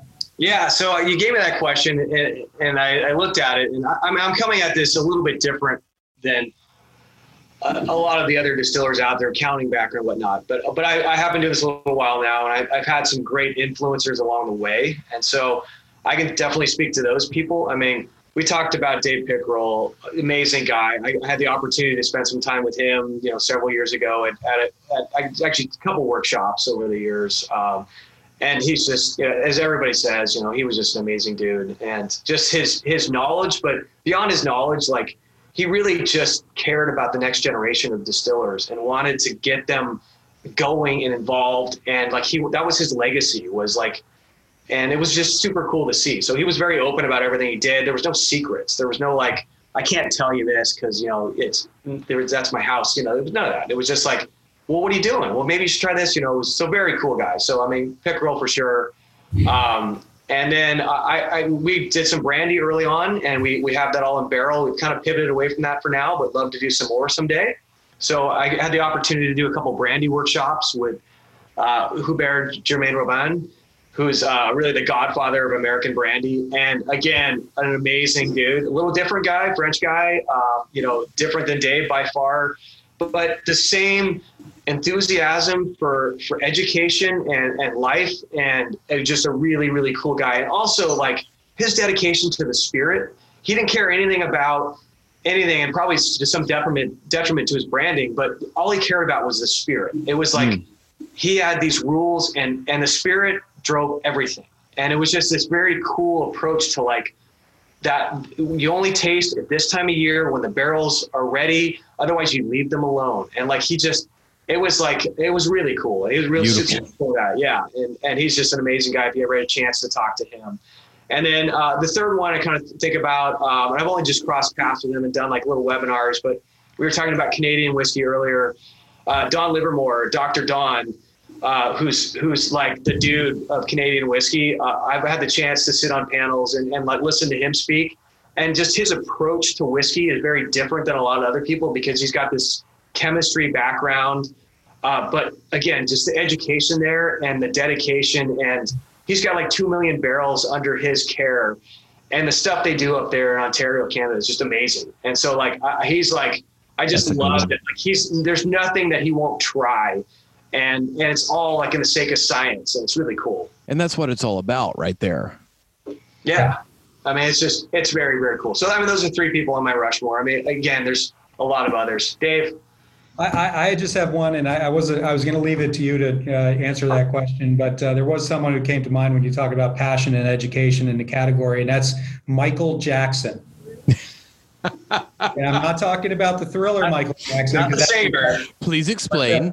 Yes, I know. There's a uh, writer, and you need to look this up. Google this guy, Michael Jackson. He was a British um, writer who um, wrote some of the most definitive guides on single malt uh, Scotch Yeah. whiskey that there were. And I had a chance uh, very early in my career, in my distributor days, uh, to set up a couple tastings for him in Washington D.C. Got a chance to meet him. His passion, his encyclopedic knowledge was unbelievable. So I definitely put Michael Jackson up there. All right. Uh, look it up. I I absolutely love it when people bring folks that I have not thought of to the table, and you guys have just brought up three people that I've not thought of. That is uh, wonderful. All right. That's Very great. good answers. I guess California boys do a little bit differently. well, um, I have kept you guys for a while. I hope I have not messed up your days. Uh, I only go long with people that I'm enjoying talking to, so I appreciate you sticking with me for all of this. Oh, it's been a pleasure. Really it's appreciate been it. our pleasure. Absolutely. Uh, you create, you produce a good juice. Uh, I wish you guys nothing but the best. Um, come April, anything I can do, let me know because it is. Uh, you guys are doing good work. Great. Cool. Take you up on that, Jesse. We'll definitely be in touch. Most Sure. definitely. Have a great weekend, guys. I know what I'm doing. I'm probably spending a little more time with the uh, Redwood Empire Rye than I need to. Nice. Don't forget about your show. Nah, they don't. Nah, they're fine. They don't need me. It'll make it better. Thank you, guys. I'll. I hope to talk to you soon. There you have it, everybody. That is this week's episode. We want to thank Redwood Empire. We want to thank Dave and Jeff for coming on the show and talking to us about delicious, delicious whiskey.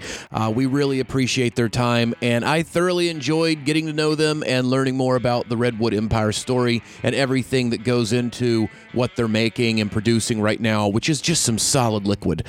Uh, I have gone back and revisited that rye multiple times since I tried it with them on the show. And let me tell you, the rye is so good. All of them, though. I have thoroughly enjoyed going back and trying the Pipe Dream again, the Emerald Giant. Oh my God, the Emerald Giant, the rye is just absolutely fantastic. And then I, I, still, it's a toss up between Emerald Giant and Lost Monarch. Monarch being the blend, Pipe Dream being the bourbon, Emerald Giant being the rye. All of them, all of them. I have thoroughly, thoroughly enjoyed revisiting them and and just uh, reacquainting myself with these delicious whiskeys. So, if I had any advice to those out there, I'd say just go. If you can find Lost Monarch, I think you're really going to enjoy that. I know Pipe Dream is in most places where you can get the Redwood Empire whiskey, and you might be able to get Emerald Giant. But the Lost Monarch, if you can find it, pick one up, give it a go. Let me know what you think. Uh, all of them so cool the packaging. Having all three of these bottles sit next to one another it just looks so cool. Just the presentation of the whole thing. So good job dave. Delicious liquid jeff. And thank you guys for being on the show. We do want to remind everybody that you do have the remainder of this week to go sign up uh, for their glamping sweepstakes it ends at the end of april so go onto their website right now and sign up for that sweepstakes you could win a pretty badass glamping experience from your friends at Redwood Empire. So, thank you guys for coming on the show. Thank you to everybody for listening. We will be back next week with a brand new episode of the Bourbon Showdown podcast. For me, that's it, guys. I'm off to Kentucky. I'm about to go uh, watch some horse racing and live it up at the Kentucky Derby. My name is Jesse Jones. I'll talk to you guys next week. Goodbye, everybody. Goodbye.